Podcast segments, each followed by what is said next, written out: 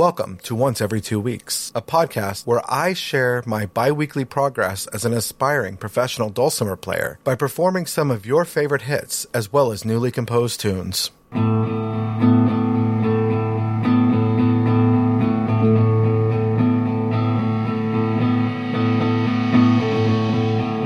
Once every two weeks is a look back at music from the 90s through a modern lens and nostalgic twinge. Hosted by two guys who have been friends since high school. Join us, Mark and Thom, as we examine old hits, forgotten favorites, and overlooked gems as we dive into the music that got us through all the fun of those awesomely awkward, angst filled teenage years, one album at a time.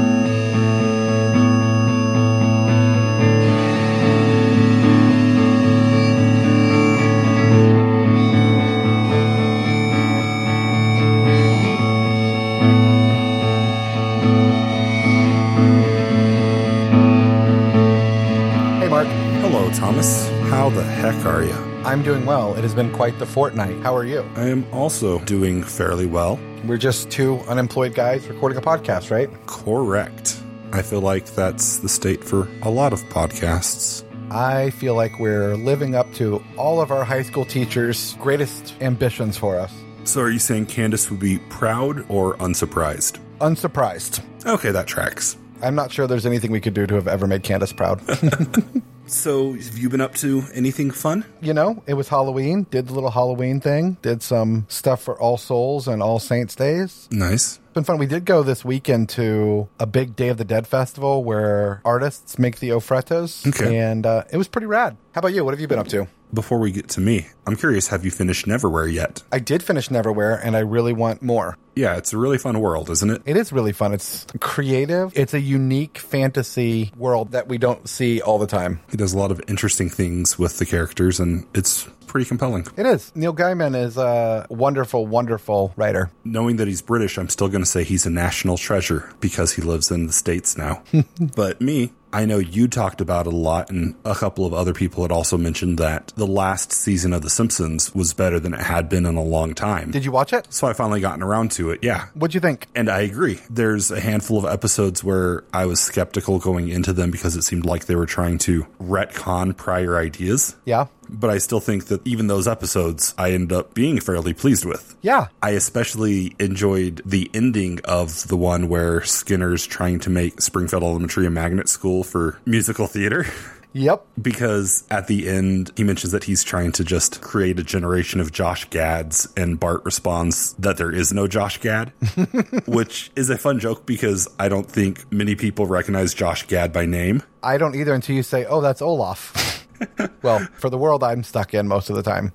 And he's certainly done more and he's gotten out there more. But have I ever told you my Josh Gad story? No, what's your Josh Gad story? When I was living in Salt Lake years ago, Charles used to do a weekly kind of songwriter showcase at Copper Common, which is one of the bars downtown. And during the summer months, he'd set up on the patio and Copper Common's in the middle of a block, but it's on the corner of an alleyway that connects to the next street up, which also has a lot of bars on that end of the alleyway. Okay. And so, some summer night, I'm hanging out on the patio, Chuck setting up, and coming down the alleyway is Josh Gad and some random dude, and they're talking. Okay. As they get close to me, they stop in front of me, and Josh Gad looks at the guy. He's like, Hold on a second. And he looks at me and he's like, Do you know who I am? And I'm like, Yeah, of course. And he kind of looks at the guy and it's kind of like, See, people know me. And so I'm like, well, I mean, I don't know your name, but I've seen you and stuff. You're the guy that's in that movie with Jake Gyllenhaal and Anne Hathaway's boobs. he kind of laughed it off. He's like, yeah, that's fair. I would expect him to find that funny. But then I was like, I really don't know your name. I just know you as the poor man's Jonah Hill. Oh, you didn't, Mark. And at that point, he kind of gives a little like sigh under his breath and rolls his eyes and he's like, yeah, okay, haha, very funny. I'm like, really? You think I'm funny? And he's like, yeah, okay, whatever. I'm like, that's very nice of you because isn't that supposed to be your job? And at this point, he starts to walk off. He's like, okay, wise guy, okay, yeah, whatever. As he's walking away, I'm yelling down the street after him, hey, can you put me in touch with your agent? Mark, that's awful because Josh Gad's so funny. He seems like a really good guy. And I don't necessarily have anything against Josh Gad. You're right, it was mean of me. But at the same time, anyone who thinks they're famous walking up to me on the street to try to prove to somebody else that they're famous, I'm going to clown you. Yeah, that is kind of a crap thing to do too, I guess. I did kind of feel bad about that. I mean, I was maybe a little harder than I should have been, but it was still also really funny. But in my defense, you know, aside from enjoying last season of The Simpsons, the main reason I'm bringing this up is because as much of a crappy thing to do to another human as that was, it doesn't even register on the scale of how terrible of a human being that Stephan Jenkins is. Now, for those of you who don't know, Stephan Jenkins is the frontman of the band Third Eye Blind. And tonight we are going to be discussing Third Eye Blind, their self titled album, and Stephan Jenkins' ego. Yeah, we came into this episode fully prepared to talk about Third Eye Blind. In, in, our research, though, I think we can't necessarily stick solely to discussing the album. You made a joke at the onset of prepping this episode. Mm-hmm. Hey, has Stephan Jenkins always been a total jerk, or did this develop later? And I was like, oh, ha ha, I'll see what I can find out. Now, I'm going to apologize up front. In this episode, we will most likely use stronger language than usual, and we are going to make some nasty and disparaging remarks because there are some things that we will be addressing addressing that we are unable to discuss in any other way to do the subject justice. And that subject being that Stephan Jenkins is a giant douchebag. I think the introduction for both of us to just how bad Stephan Jenkins is as a person came as a result to both of us being massive Jimmy World fans. A hundred percent. Jimmy World toured with Third Eye Blind in 2019, mm-hmm. and we'll get more into this, but I really like following Zach Lind on Twitter. And in all the time that I have followed Zach Lind, I have never seen him post anything disparaging about anybody until their tour. And his opinions of Stephan Jenkins were enough to cause me pause and look into what this guy's been up to. But we'll come back to this in a little bit. Okay, so to get it out of the way, we're covering Third Eye Blind at the time of their self titled debut release, which was back in 97. The band members at the time were Stephan Jenkins, who was on lead vocals. He did some guitar, percussions, and keyboard arrangements. Mm-hmm. Kevin Cadogan was on lead guitar, backing vocals, and played the auto harp. Arion Salazar did bass, back vocals, and piano. And Brad Hargreaves was their drummer. Okay to dive into how the band formed, we've got to really understand the person at the center of the band, who is Stephan Jenkins. Stephan grew up in Palo Alto, California, where he was a child of divorce at age seven. He apparently had dyslexia growing up, which affected his performance at school. But to answer Mark's question, Stephan Jenkins was so awful at an early age that in sixth grade, his teacher told him that not only would he not graduate from high school, but that he was headed straight for juvenile hall. and he wrote in his high school yearbook as his quote, success. All it takes is all you've got. After high school, he did in fact go to college and he studied English literature at UC Berkeley. Mm-hmm. And he made sure to make a trip back to visit that teacher that encouraged him so many years before to kind of rub their face in the fact that he did, in fact, graduate high school and went on to further education because that's the kind of classy guy he is. I will never forget in second grade, I lived with my grandparents and I was in class and we had to do our, our spelling words, writing, you know, writing sentences with our spelling words. And my word was wretched. And I wrote, Mrs. Logan is a wretched, wretched woman.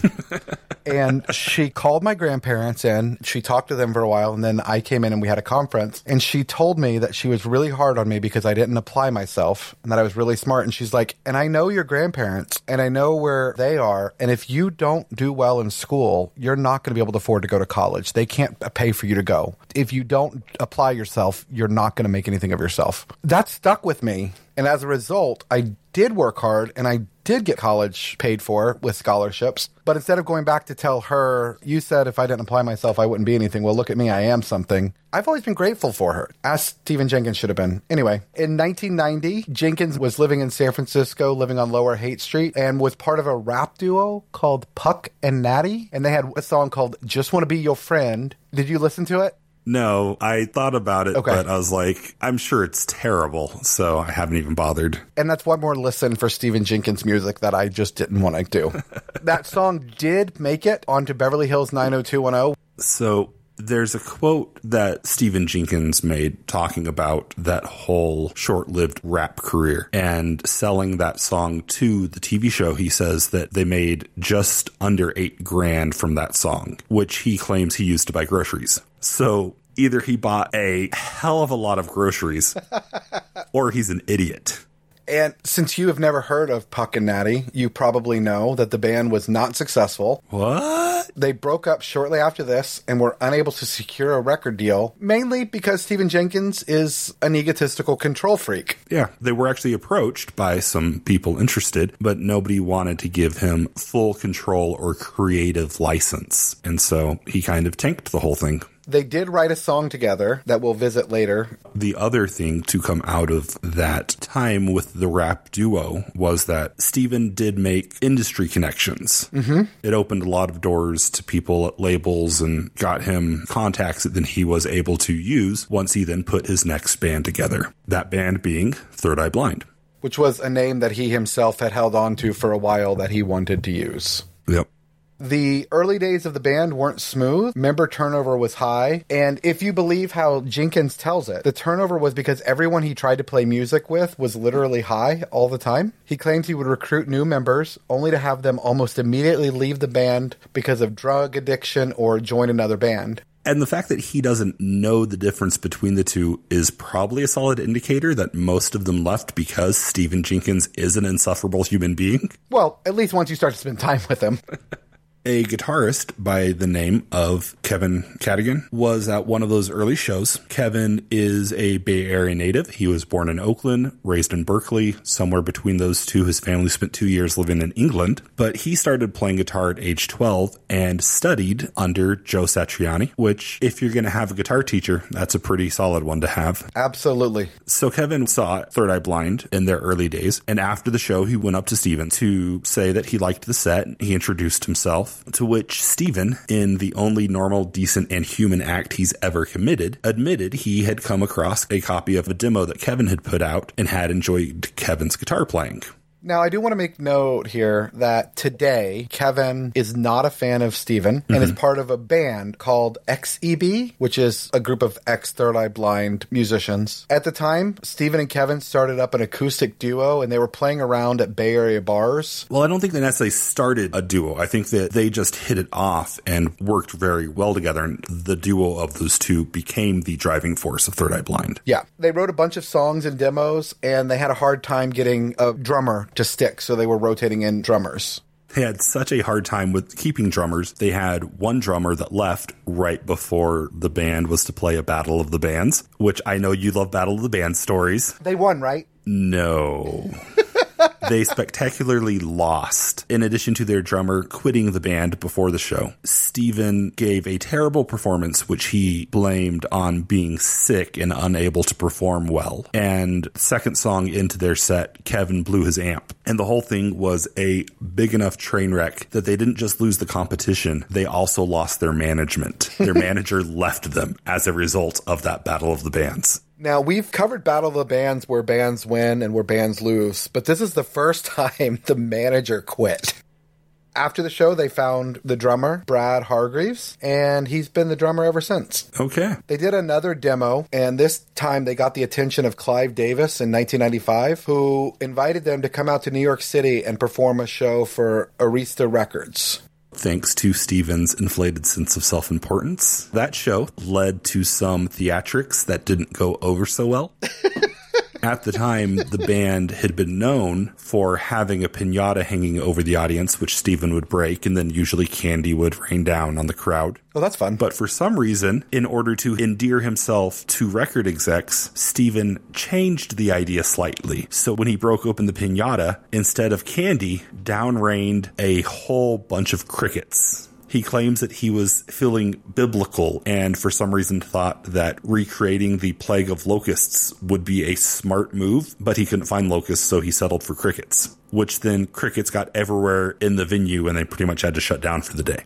It's all good. Record labels love biblical plagues being brought in, so that went over really well. Mm-hmm. It did not ruin their career, though. In April of 1996, they secured an opening gig for Oasis at the Fillmore. They also had an opening gig for the Counting Crows at the Fillmore. But this Oasis show, they were so great that the opener, Third Eye Blind, was called out for an encore. Supposedly, during all of this, Cadogan threw a can of Coke at Liam Gallagher.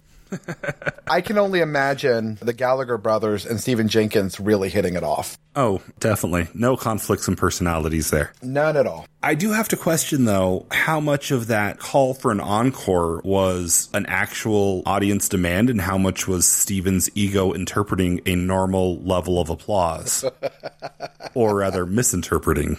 So they're getting some great shows. They're getting some notoriety. People in the Bay Area know who they are. Stephan really got a lot of attention. He produced the Braids version of Bohemian Rhapsody and got a lot of eyes on him, which is exactly what somebody with an overinflated sense of self importance needs. See, I don't think that's fair to say. To say that he got a lot of attention from it because I had never heard of this before. I hadn't either, but apparently some of the articles I read said that was part of what set them up for the bidding war that they would get for their first album. Huh, okay which, like the Counting Crows, everybody wanted to produce their first album. They finally signed with Sylvia Rhone at Elektra Records in June of 96. And the ultimate deciding factor wasn't money or anything, it was that Elektra Records gave Stephan Jenkins complete artistic freedom. Right. It wasn't the money. Nope. It was padding his ego. Now, speaking of his ego and signing their record contract, between the time that the band was offered the deal and they accepted and signed the final paperwork, Stephan Jenkins, unbeknownst to everyone else in the band, he set up the corporation Third Eye Blind Inc., which listed only him as the sole owner and shareholder. Then, the night before the band went in and physically signed the contract, again without their knowing, Stephan had the contract rewritten so that all payments for the band would be made out to Third Eye Blind Inc. And once those shady moves were made, Stephan still didn't tell anyone in the band about it. So no one knew he was screwing them over until late 1999. So we have three years of these band members putting in work, touring, making records, and they don't know that they own absolutely none of it. Right. Cadogan was under the impression the whole time that he was an equal member with Stephan since they wrote the majority of the songs together. He thought they were actually partners, but they weren't. Before we jump into what happens with the band, let's take a little sidetrack. Yeah, this is a nice moment to pivot. Yeah, so you're good with taking a few minutes to take a comprehensive look at just how awful Stephan Jenkins has been? Yes, let's. So the tweet that we mentioned early on when we talked about Zach Lind, the longtime drummer of Jimmy Eat World on Twitter, mm-hmm. he just tweeted and said, Stephan Jenkins is such an effing creepy douchebag. I feel so much better now it's funny because he doesn't share much in the way of details beyond making that statement. One thing that he did share, though, was that while on tour, it's a common practice for bands to have tour laminates that say that they're in the band and they're allowed to be backstage and in places that are not accessible by fans. However, Third Eye Blind had posted in all the venues these little flyers that they had made up that said that Third Eye Blind will not be wearing laminates and it's on the venue crew to learn the faces of the band members and anyone else who isn't in the band not wearing a laminate is not allowed to be back there, which is definitely a prima donna move. I want to read one of his other two tweets. He said, I genuinely feel bad for anyone stepping in to defend this dude when they have no idea what they're defending. My assessment of the man here is extravagantly generous. and then he said, and for those saying I should have said my piece in person, A, you don't know I didn't, and B, you're coming to the defense of someone who literally redrafted his band's recording contract for his own benefit on the eve of signing and didn't tell his bandmates until years later. Yeah. Whew. For various reasons and interactions between the two bands, Green Day are not fans, which is surprising because, you know, we kind of covered on the AFI one how most Bay Area bands are close to each other and support each other. Yeah. But not Green Day.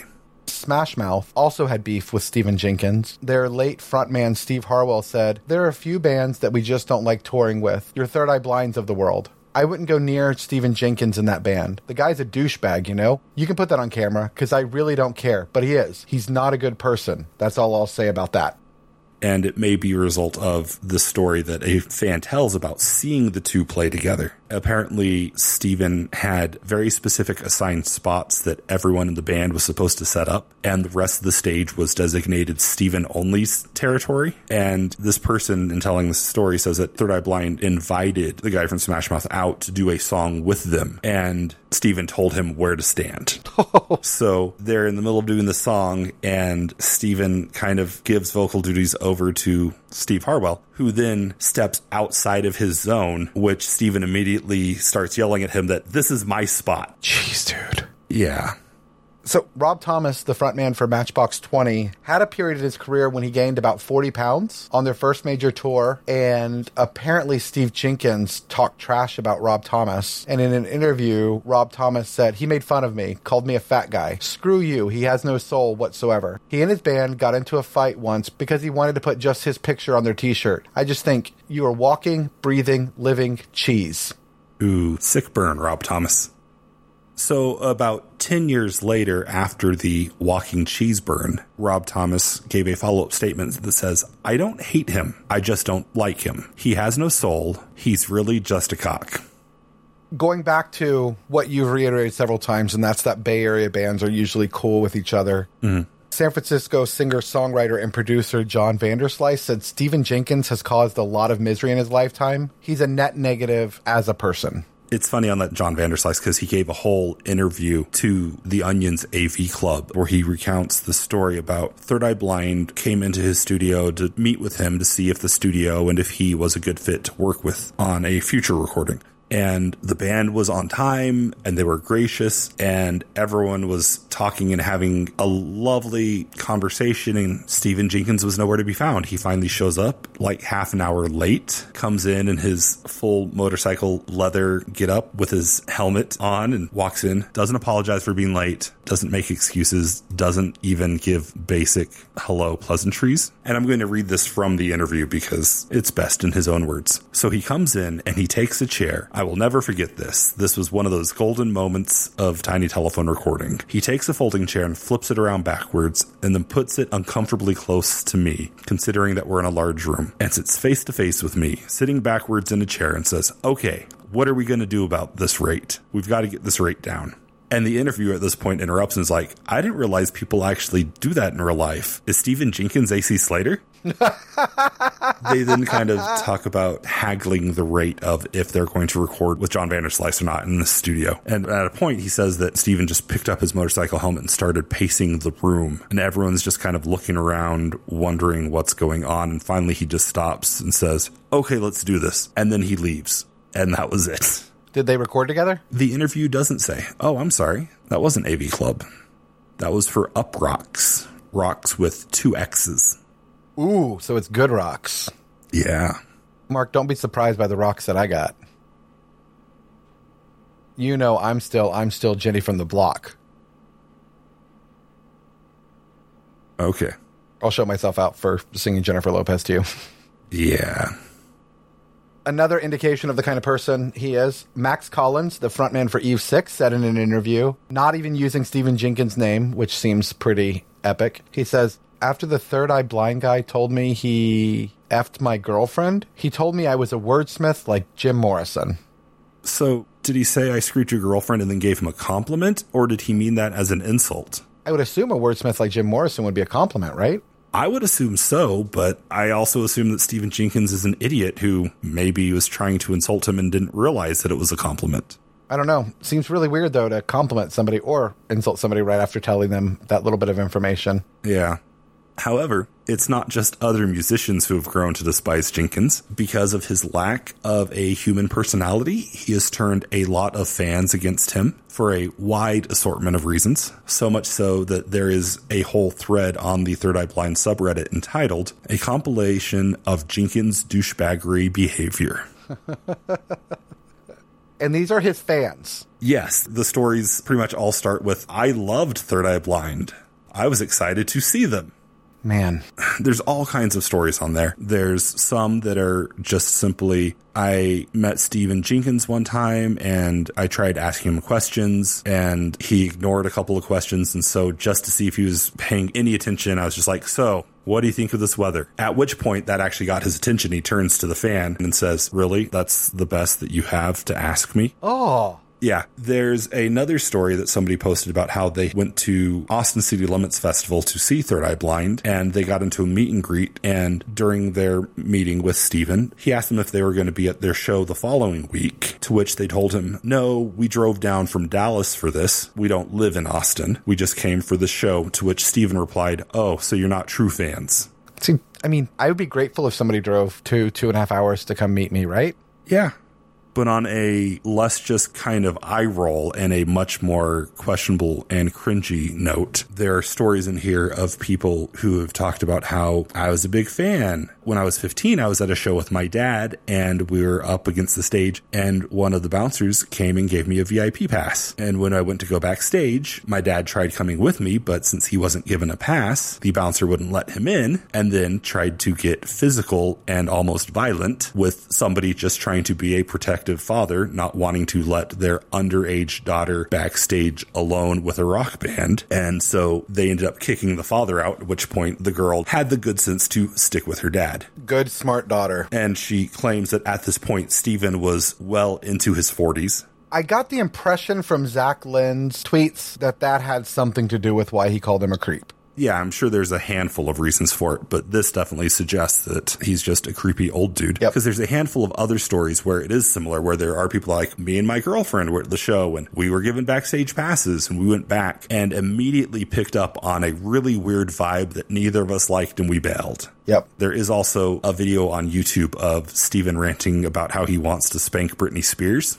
Gross. But there's also the whole Vanessa Carlton thing are you going to tell us? Stephan Jenkins got into a relationship and was dating Vanessa Carlton for a few years. And while in that relationship, he co-wrote four songs while producing Vanessa Carlton's second album. He also co-wrote five songs and produced her third album. And I know that normally in a relationship, it's good to be supportive of your partner and to have shared interests. But I really, with the rest of this context, I see it more as a very overbearing control move. Yep. Especially since at the time of making her second album, when she was 23, he was already 40. Yep. She picked Stephan to be her producer, and she says in an interview with Berkeley Online that she didn't realize he wasn't a producer. And he started doing all sorts of weird control stuff. There was it was MTV that censored her, right? I don't know. I think MTV censored her one of her songs, and Stephan got mad, and he basically screwed up her career by burning bridges. But he also screwed his own band. Yeah. Cadogan refused to sign on any more record contracts or loans until shares were issued to him. And in January 2000, Cadogan left Third Eye Blind and Salazar went with him, and they formed XEB. At the 20th anniversary of this album back in 2017, XEB does a little tour, and Cadogan is being interviewed by The Ringer, and he says, I suppose it's a bit of a bittersweet thing. It's different because we're not necessarily doing a victory lap. I'm with the people that I made the record with. Jenkins gets to do the victory lap, but he doesn't have that. I think having the relationships is probably more important than the trademark in the end of your life. A little piece of paper is not going to do much good when you're 70. One of the things Stephan Jenkins' former bandmate Jason Slater, who was a bassist for Third Eye Blind, Mm-hmm. He was uh, talking about his new band, Snake River Conspiracy, and doing an interview. And he said, I was hip to Stephan's BS a long time ago. I wanted to have a career in music for the rest of my life. And I knew if I was associated with that guy, I would not be allowed to do so. He was the inspiration for a lot of songs on this record. The song Somebody Hates You is entirely about him. I love he's not the only former band member that talks trash about Stephan. And I love that there's a whole knockoff band of former Third Eye Blind members. So this album was released in 1997. Mm-hmm. The producers for it were Stephan Jenkins, of course, and Eric Valentine. And Eric Valentine also produced stuff for Good Charlotte, Taking Back Sunday, Nickel Creek, Smash Mouth, The Braids, Maroon 5, All American Rejects, and Weezer. Okay. All of the songs were written by Jenkins and Cadogan, and it was recorded in San Francisco at Toast Studios, Skywalker Sound, which is owned by Lucasfilms, and HOS, and then, as we said, it was released on Elektra. Co producer Eric Valentine talking about making the album in response to being asked about the specific sound of the album said, I don't think it really struck me that way at the time. I was using all the techniques I had been using on other records I had done for years leading up to that. The one thing that was unique at the time was that the Third Eye Blind album was a cool opportunity for me to have a full on, no compromise, spare no expense, do everything the best possible theoretical way type experience. Stephan and I agreed that the overall approach should be a totally unapologetic, super hi fi, as good as we can get everything to sound type approach. There were some records at the time that were starting to embrace a more intentional lo fi approach, and we wanted to do the opposite of that. I put together my dream setup for everything. It really was pretty extravagant. The band had a healthy budget, so the opportunity was there, and we went for it. It was really fun. And by really fun, I assume he means the having all of the money to throw at an album. Yeah. Not specifically working with Stephan Jenkins. The album cover art was shot by Christina Alessino, and she was told to, quote, photograph a young woman with an expressive mouth in my edgy Polaroid style, end quote.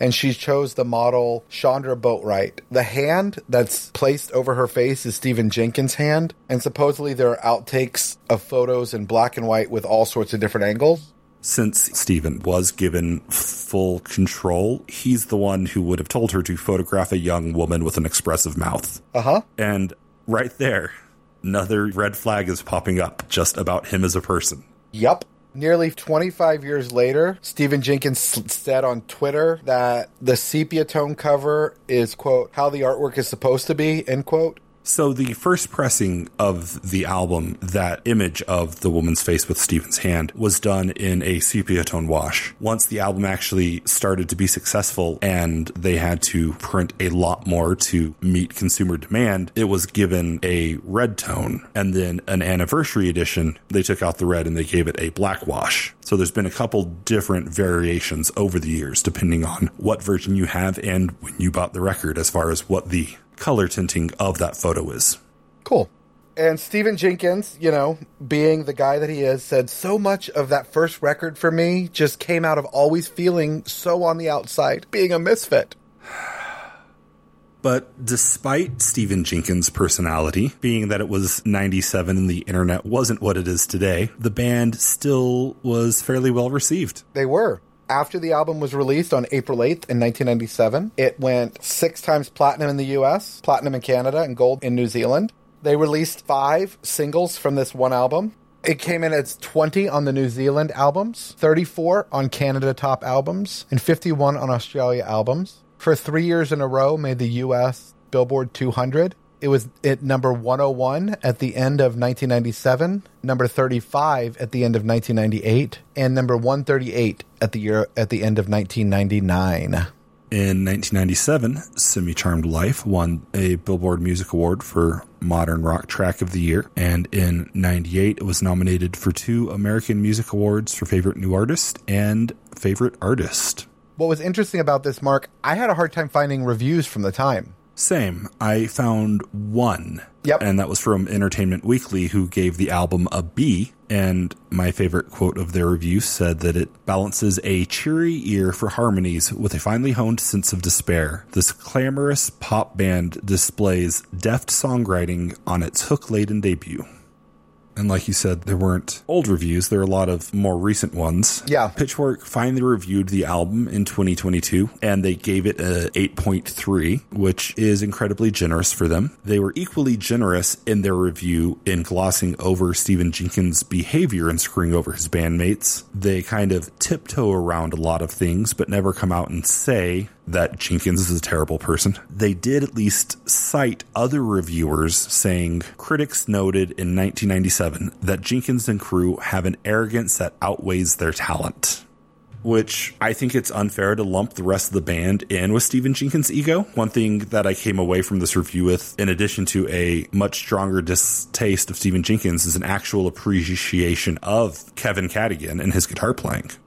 But I will say, with regards to all of those Reddit stories about people meeting the band and not liking Stephan, another theme throughout them seemed to be that as much as they were disappointed in Stephan, they all said that Brad was super nice and very gracious. And I have a problem with that. What's that problem? The fact that Brad has been in the band this whole time because it's one thing to not care about taking care of yourself, but to allow Stephan Jenkins to go on this long and be the person that Stephan Jenkins is, to allow that to happen is a monstrous act all on its own. It is pretty bad. I'm going to agree with you on that. And so I have no respect for Brad on any level. Not that I did before, but I mean, there's other bands. Recently, I can think of the band Anti Flag broke up because Yeah. their lead singer Was such a horrible person? he had hid it from the band for years, but the second that allegations were made against him, the band as a whole broke ties and put out a very strongly worded, very good press release against the former singer and cutting ties with him and supporting the people who were making the allegations and standing with them against the former frontman. Hmm. The amount of stories here, it's clear that this isn't just like Stephan had an occasional bad show. No. There's a strong pattern of behavior and it's not appropriate behavior. And anyone who's been in the band for an extended period of time without leaving the band clearly doesn't have a problem with Stephan behaving in that way and that's not okay. Nope. I've never seen the band live, but I know that you have. This is backwards, Mark. It is a little unusual. I have seen Third Eye Blind not once, but twice. Wow. The first time, Christine and I were engaged and did not have money. That was June 2003. We saw them at the Tulsa River Amphitheater West. And then the second time we saw them was August 8th, 2007 at the Tulsa Driller Stadium. We got tickets to the first show for free. Christine and I volunteered at a few concerts back in the day so we could see the bands. And neither of us had ever seen Third Eye Blind and thought it'd be fun. And then we bought tickets to see Counting Crows. And that was the first time Christine ever saw the Counting Crows. Oh. And Third Eye Blind opened for them. When you saw them, either time, did Stephan actually play an instrument or did he just stand there and sing? He wore a guitar at both. Okay. He played some, but I do remember there were some songs where he just had the guitar like on his back, and I thought it was weird how long he left it there. So it was just more a fashion accessory. And he did play some. Okay. Because I was honestly surprised to learn that he played anything, much less wrote music for this album. Because in all of the videos, he just kind of stands around while everyone else in the band seems to do all the work. So once I was getting into this and was like, this song written by Stephan Jenkins and interviews where it talks about how he came up with melodies, I was like, what? Oh, okay, now I guess we have to start talking about the song, huh? So the album opens up with the song Losing a Whole Year, and this was their fourth single they released in February of 1998. Despite my surprise at learning that Stephan actually played an instrument, this song originated from a guitar riff that Cadogan had written, with Jenkins commenting that the words were how the riff made me feel. Jenkins further discussed the meaning of the song, stating it is about a rich girl from Bernal Heights and that it is just lamenting the end of a relationship and all of its wasted time. This song is it's not confirmed by the band, but a lot of people see a connection between this song and The Great Gatsby. Why? The first place I saw it was on a live journal. Okay. And kids, for those of you who don't know, Live Journal was what people did between Diaryland and MySpace before Facebook and Instagram and TikTok. In the book, Nick talks about how Daisy, the object of his affection, says her voice sounds like money, which is referenced in here. There's the line, your voice sounds like money and your face is cute. Yep. And then they talk about a life of sin, which Nick had. And then, of course, you know, it's all about being wealthy. I guess it does make sense then, since Stephan did study literature in school that he would maybe be influenced by a book or two. Yeah. Producer Eric Valentine, from that same interview that we quoted earlier, specifically about this song, he said, Losing a whole year is a bit of a bass extravaganza. There are sections of the song I am quite sure the bass is triple tracked. If you want to have a better understanding of what that means, go back and listen to our hum review. Good call. Whenever Arion plays the bass melody after the choruses, there are two other distorted bass tracks that are layered in to make the bass sound bigger, wider for those moments. So there we go. Losing the whole year. It's all about the bass.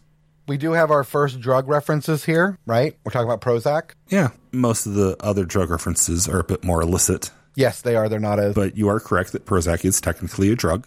I'd never thought about it before, but it did kind of strike me. This might be the first song that I'm aware of that uses the word cyberspace. Oh, hey, maybe so. This was right as the internet was kind of becoming a legitimate thing. It was back when I had Netscape and we had the AOL discs. Yep. You didn't need to pay for anything. You just had a series of free AOL trials. Yes. Song number two, Narcolepsy. I read some stuff. I couldn't find anything that was substantiated by the band, but some stuff that talked about this song having to do with Kurt Cobain's death. I think that may be more interpretation than actual. Did you find anything about that? I saw nothing about it whatsoever. Stephan said that they really didn't have a method for songwriting. For example, narcolepsy happened when Kevin was telling me about post sleep paralysis. That's when your body paralyzes itself when you dream, so you don't get up and do all kinds of things. I thought there was a major metaphor in that. Don't we all just want to wake up? He went on to say that Narcolepsy was a song that he was never happy with in an interview with Stereogum. The recording, the rhythm tracks on that always bothered him. Which is odd, considering how much of a control freak he is, that if it bothered him, he didn't redo it until it didn't bother him. Control freak, yes. Perfectionist, maybe not. But how would he expect the song to be successful if he didn't give it all that he got? We're back to the yearbook. Love it. Throwing his own words back at him the Michigan Daily of narcolepsy, they said that meanwhile, it showcases a kind of radio friendly pop rock that has fallen out of favor in the two decades since its release. Of course, at its release, the sound was highly in favor. It was a very brown dot crowd friendly sound. Quietly strummed guitars and soft vocals eventually lead into a hard charging yet inoffensive chorus. Third Eye Blind's success likely stemmed in part from its ability to be both palatable to older fans of soft rock and yet retain the slightest of edges for the alternative crowd. Any lyrics jump out at you on this one? This is one that I've never disliked as a song. Yeah. It does have a very strong Third Eye Blind sound, fits the album just fine. It does. I did have a fondness for the next song earlier in life. I do recall. Semi-Charmed Life. It was for a long time my favorite song about crystal meth. Not so much anymore. This song was actually written, according to Stephan Jenkins, in an interview to Rolling Stone. He said, It's about a time when my friends and I were at a Primus concert and somebody brought speed. No one had done it before. And like three weeks later, all my friends were addicted. Hmm. I think it says an incredible amount of him as a person that he was at a Primus concert. Well, Primus were a Bay Area band, mm, but they weren't good. Says who? Me. Jenkins wrote this song with Herman Anthony Chun, who was Zen, the other half of his rap duo. And Stephan later paid Zen $10,000 for sole ownership of the song. A decision that I'm willing to bet Zen has probably regretted most days of his life since. I think it's a worthwhile cost to have Stephan out of his life. There's probably no regret. But to bring it back to John Vanderslice, who we talked about before, he called it white boy rap and, and frat boy rapping. That is from an AV Club interview. That's the AV Club. Okay. Yeah. There were two versions of the song, though. Were there? There was. There was the radio version, which did not have the lines. It starts with, and when the plane came in, she said she was crashing the velvet. It rips in the city. We tripped on the urge to feel alive, but now I'm struggling to survive. Those days you were wearing that velvet dress, you're the priestess. I must confess, those little red panties, they passed the test. So slide up round the belly face down on the mattress. One. That part was not on the radio version. Really? Mm hmm. Okay. Because I feel like a lot of radio stations played it. All They did, of but there was a there was a radio edit that did not include that. oh, okay. So most of the stations just played the non-radio edit and just bleeped out a couple of words. Yeah. Okay. It got a lot of radio play, and I know that we used to argue about it when the song would come on, and I would try to change the station, Yes, we did. and you would make me listen to it. Because the sky was gold, it was rose. I was taking sips of it up my nose. And I wish I could get back there, someplace back there, in the place we used to start our lives. So track four is Jumper, which was the fifth single for the album. This song is sad. It's about a guy who jumped off the Coronado Bridge and killed himself. For those of you who don't know, the Coronado Bridge is a bridge in San Diego that connects San Diego to Coronado Island. You may recognize the bridge from the movie Anchorman because that's the bridge where Jack Black throws Will Ferrell's dog off of. Okay. But on a more serious note, I found that kind of odd that it took somebody jumping off a bridge and killing themselves in San Diego for Third Eye Blind to be inspired, since Third Eye Blind are from San Francisco and the Golden Gate Bridge is itself the number one destination landmark for suicide in the world. That's sad. It is. But this particular person was gay and had been bullied, and that's what led to it. Okay, I take it back. Maybe there are two moments in history where Stephan Jenkins has shown some shred of humanity, this being the other. Quoting in Billboard, Stevens said, Jumper is about a guy who jumped off the Coronado Bridge and killed himself. It's kind of a noir inspired story. And the point was, if we have more understanding for each other, then we might give each other credit. And if you don't want to see me again, I'd understand. Sometimes when you really help people and you make yourself vulnerable and they can't really see you afterwards. Nope, I didn't read that. Yeah, I did. That's just badly stated. I had a friend who was raped and she needed money for medical care and she was ashamed and couldn't talk to her parents about it. Basically, after I helped her, she didn't want to see me. She gave a bit too much of herself and I understood that. And in it, he says, Everybody's got to face down the demons. Maybe today you could put the past away. Yep. The next song we have up is Graduate. Is this song about him graduating from high school and rubbing it in his teacher's face? Close. Stephan actually says, People don't know. They think it's about getting out of high school or something. No, getting my punk butt off the street, someone poked you down below, is basically being a male prostitute. And it's a metaphor for how we've all felt like when we're doing something that's way below our station in life. I think we've all been like, I'm just taking it up, up the rear here. Sorry, I'm not laughing at the prostitution thing. I'm laughing at Stephan saying, He's doing something below his station. yeah, so I'm pretty sure that everything is below his station. That's what this song's about. We've all had that feeling of, you know, this is really beneath me. Not to knock male prostitutes or anything, it's just a metaphor. It's good to know that he has boundaries. He draws the line at male prostitution. At least he respects that. So that wraps up Graduate, which makes me wonder how's it going to be when we're finally done with this episode?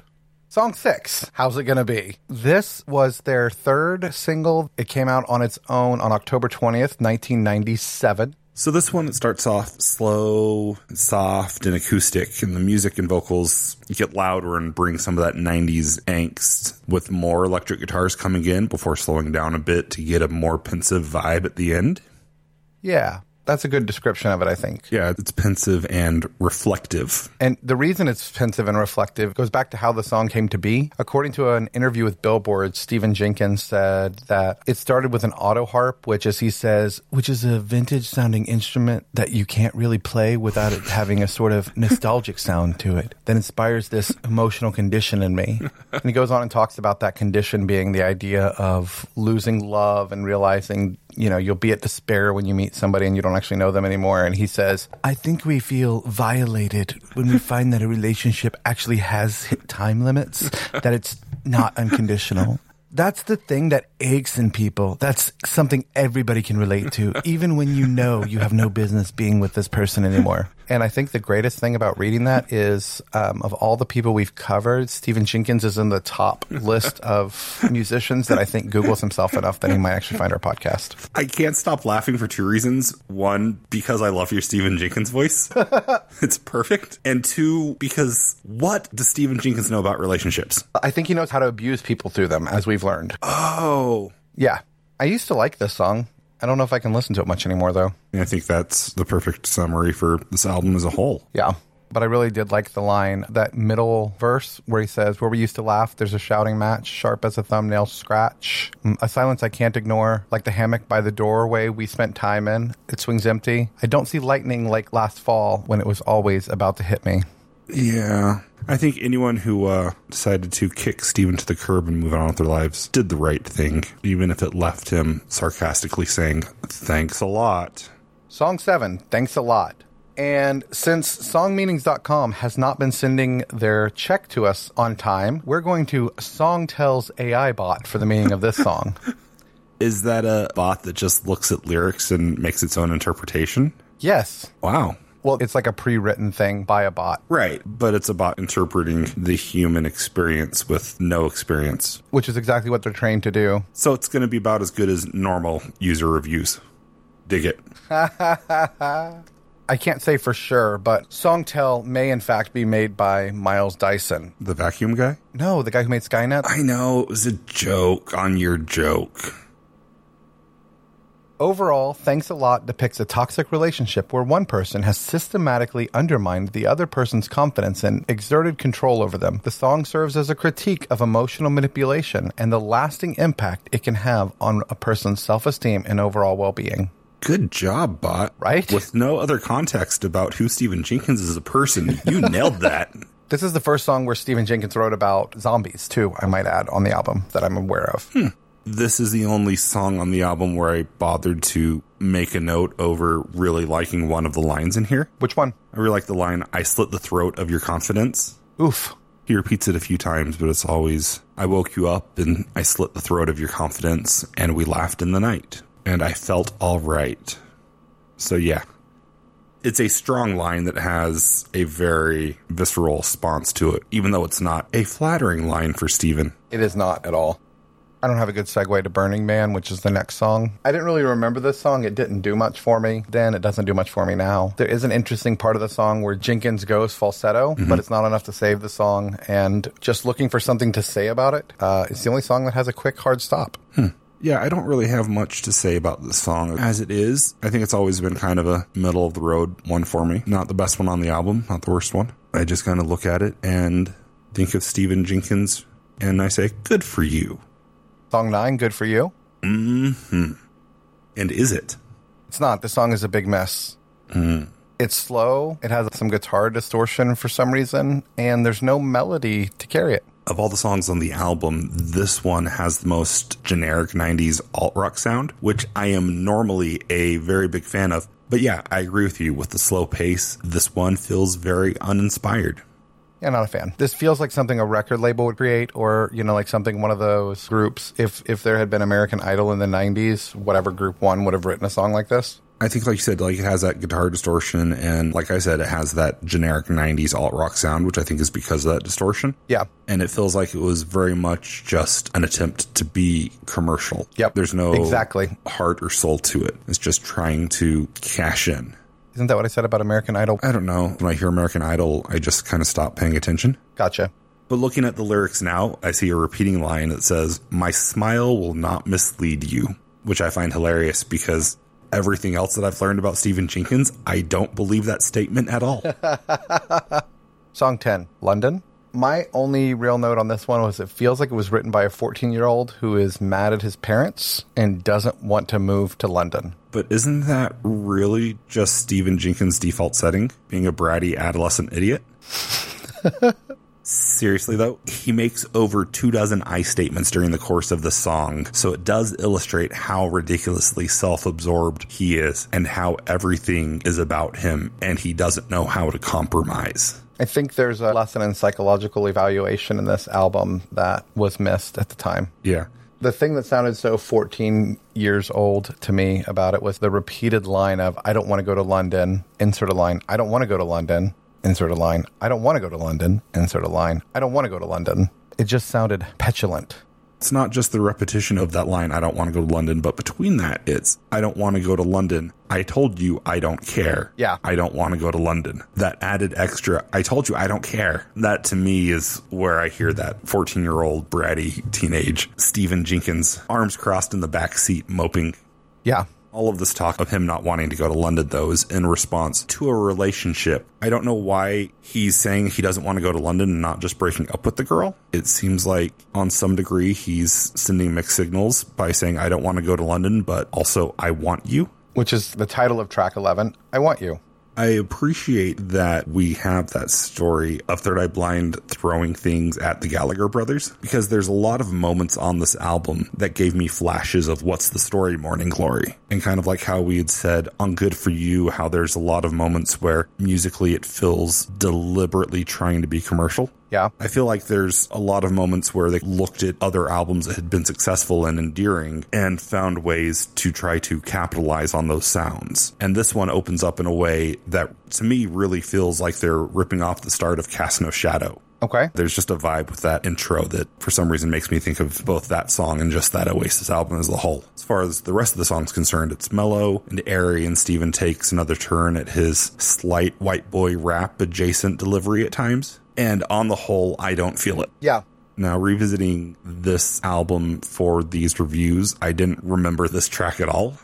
Me neither. I don't listen to the album super frequently, but I have pulled it out from time to time over the years. But coming back to it for this review, I was surprised. Not that there were a couple of tracks I didn't remember, but more so by how many tracks were on this album. There's 14 total, and that feels like a lot. That's too many for this album. And while I'm on the fence over whether or not I would cut London, I would definitely drop this and Good For You from it. Which raises the question do you have any tracks that you would leave off? I would ditch this one for sure. Mm-hmm. I would cut Good For You, but I'd probably also cut Burning Man and London. Like those four songs just don't do it for me. Hmm. It really is weird because, in the context of where albums are today versus where they were at this period, I feel like with attention spans and trying to cut through all of the noise of streaming albums have gotten shorter. Yeah. I think to a degree that's also due to the resurgence of vinyl as the main physical medium because you have to be more conscientious about the limited time that you have on both sides. But in the 90s, it was all CDs. You had up to 80 minutes and people were making longer records. And this album in total length isn't super long. It's still, what, like 55 minutes? 5740. So when it plays out, yeah, maybe it doesn't seem all that long. So maybe cutting four songs would be a lot. Or just write better ones. That shouldn't be a problem for him, right? It also doesn't do any favors that like the first six songs were all singles. So it seems like that first half of the album was just nonstop on the radio. They were all bangers. But I do enjoy that we both agree that we do not want I Want You. We don't. It does not slap. What would be the opposite of slapping? That's a good question, Mark. If you're listening, feel free to ask your 12 year old kid and leave us a comment. I'll leave it up to the younger generations who probably already have weird words for that. Hmm. They can give us the background on slap and non slap. Nice. Song 12, The Background. This one also has a fairly generic 90s sounding guitar to it. It also has a slower tempo, but unlike Good For You, I think this track actually works. And once the opening noodling finally shifts and settles into the melody, I really enjoy what Cadogan and the guitars are doing here throughout. Do you like the song itself? Of this back half that never got radio play, this one surprised me at how much I did end up enjoying it. I liked it too, and it's another one I didn't remember. But it's not because I didn't remember the last part of the album, because I do remember the last, what, two songs pretty well. There are a couple of these at the end that after a couple of listens, like, okay, yeah, this does sound familiar. It just took a little warming up. Like you said, there are definitely some in the back here that I did remember. Like, I did remember Burning Man, even though I'm not crazy about it. And I did remember the last couple that we're getting into here, starting with track 13, Motorcycle Drive By. This was my favorite Third Eye Blind song, and I had liked it on the album, but then back in June of 2003 was the first time I saw Third Eye Blind. And I remember the sun was going down, and we were up high, so we were looking down on Tulsa at the River West Amphitheater. And when they started Motorcycle Drive By, the crowd just went wild. And you know, I know it was the early 2000s because people pulled out their lighters instead of cell phones. And just as the song played, the lighters in the air, the sun setting over the river and behind downtown, it was just magical. It was a really good memory. Hmm. And this song is a relatable one, I think more so than others that Stephan wrote. It's about the end of a relationship that just doesn't work. It's not like the other ones, he has this anger and control and other toxic elements. This one's just about trying to hold on to something that's too far gone and it's not going to work. It's a slow song and it builds to this crescendo with a powerful line that he really emotes. It says, I've never been so alone and I've never been so alive. So more I statements. Yeah, more I statements. And we see that he doesn't care about the person he's with because he's smoking a cigarette and the ashes are flying in her eyes. It's funny because, like you say, it's about the end of a relationship that's too far gone. But I feel like maybe if he was more considerate of a person, it wouldn't have been. Or at least he would have been able to pick up on the fact that it was gone without having to make a trip from San Francisco to New York only to discover it was over. Yep. I kind of have no sympathy for him at this point, Yeah. regardless of how good of a song it is. Yeah. And we are ready to wrap up our album with God of Wine, which is the final song. And a lot of Third Eye Blind fans love this song. Mark, do you remember in Greek or Roman mythology who the God of Wine is? Um, if I remember correctly, I believe it was your mom. Oh, you're very close. Hmm. Very close. The correct answer is Dionysius, I believe, for the Greeks, and Bacchus for the Romans. But according to Jenkins, the song God of Wine takes things from the cellular level where it says, as soon cells give way. And then also it says, every glamorous sunrise throws planets out of line, the stars sent out of whack. The universe is expanding and it's crumbling. The universe is mortal. It's disappearing. Everything that we have, everything that we live in is pointless and crumbling. And some people are born with an innate understanding of that. They have this sort of life rage. And this is the melancholy that they find themselves in. It's a song about those people. And it's basically a story about how we turn back to the Irish theme. You turn to drink to escape the condition. In the end of the song, talking about God of Wine, the Bacchanalian, even then lets you down. Wow. I thought I had liked this song until I read that. I'm drawn back to Family Guy, Peter Griffin. Hmm, I find it shallow and pedantic. It insists upon itself. Yes.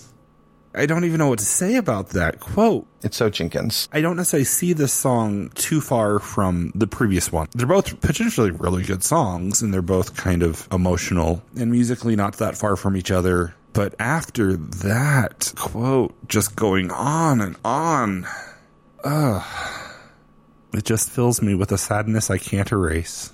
Which is one of the last lines on the album, and honestly, I think a perfect statement for wrapping up this album. Yeah. I know we've discussed amongst ourselves outside of this podcast the ongoing debate of if music as an art form should be examined and filtered through a lens that separates the songs from the writers of the songs. And I know there are a few cases on both sides. Some musicians I found too deplorable to continue listening to. And there's some that have meant so much to me to be able to make a full break from when it comes to my personal listening.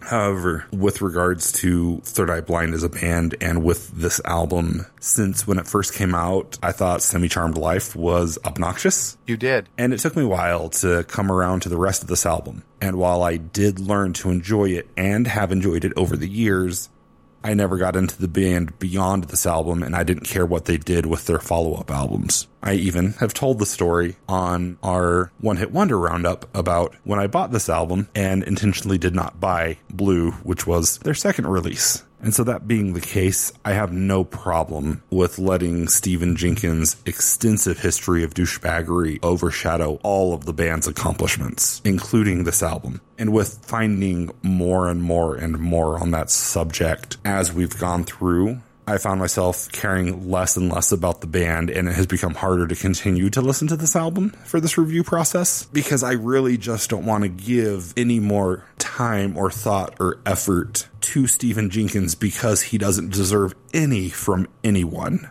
And so maybe it's then a little hypocritical for me to record this review with that being my final thought on it, but I still think that the more people talk about how terrible he is, maybe the better we can be as human beings. You know, this album wasn't a huge one for me. It wasn't? I liked some of the songs, they were fun, but I didn't listen to this album on repeat like I did other albums. Okay. Maybe I just have all the memories of you being very into Semi-Charmed Life when it was on the radio. So maybe I'm interpreting that as a further. No, there was an element of liking the song, and there was an element of liking how much you hated the song. I'm not going to lie. um, That's fair. Our friendship is built on a solid foundation of you being a jerk. we were what 15 16 when this song came out? We were supposed to be jerks. Right. we grew out of some of it. You know i did enjoy their radio songs mm-hmm. The album's fairly solid you know you can listen to most of it without a problem it is. i didn't start out as a big third eye blind fan when we started this review but i have such a hard time now knowing just how awful stephan jenkins is what he did to the other bandmates at the time this album was recorded and released i didn't pay much attention to it over the years but i didn't care enough about third eye blind until i saw zach lind going off on him Yeah. It was hard to know over the years what was going on because, I mean, if the band members themselves didn't know how bad he was treating them, that's true which I'm guessing he wasn't ever great to them. Right. But I agree that I appreciate Zach finally bringing this to light. Going through this review, I think I mentioned earlier that I have a newfound appreciation for Cadogan and his guitar playing. Yeah. And so I also have a newfound sympathy for Cadogan and the time that he had to put up with Stephan Jenkins. For sure. And so for that, I kind of have mixed feelings here because as much as I don't want Stephan Jenkins to get any attention or any thought or any recognition for the music, if he wasn't such a complete dick, I would say 100% that this album holds up. But I don't think that that's enough to justify supporting Stephan Jenkins on any level. now go go see an 3EB show. Support those guys. Speaking of support, it's usually at this time of the show where we would give our top three and recommend people go listen to those songs from these albums. Yep. But leading up to this, Mark and I decided we do not want to encourage people to go listen to Third Eye Blind. So we are going to forego that for the first time. Yep. Sorry for those of you who had money writing on which of these we had in our top three. But luckily for us, luckily for you, luckily for the world at large, not everybody is as bad as Stephan Jenkins. And next episode, I am very excited to moving on to somebody who I think the research will support is a very good person. Who is this? That is the ever adorable Lisa Loeb as we cover the album Tails by Lisa Loeb and Nine Stories. Nice. I'm excited to record that one. Yeah, I think that'll be a nice, positive endeavor to cleanse the palate from Stephan Jenkins. Yep. Who I decided I am going to only refer to moving forward as a dish, but not using dish as a term of endearment that it usually is, but as a shortening of a dick and a douche. You invented a new term for him. It was necessary, huh? I think so. Nice. Thank you, everyone, for listening and indulging us as we plowed through Stephan Jenkins being a dish through the ages. You can check us out on Instagram at instagram.com slash once every two weeks. Bye.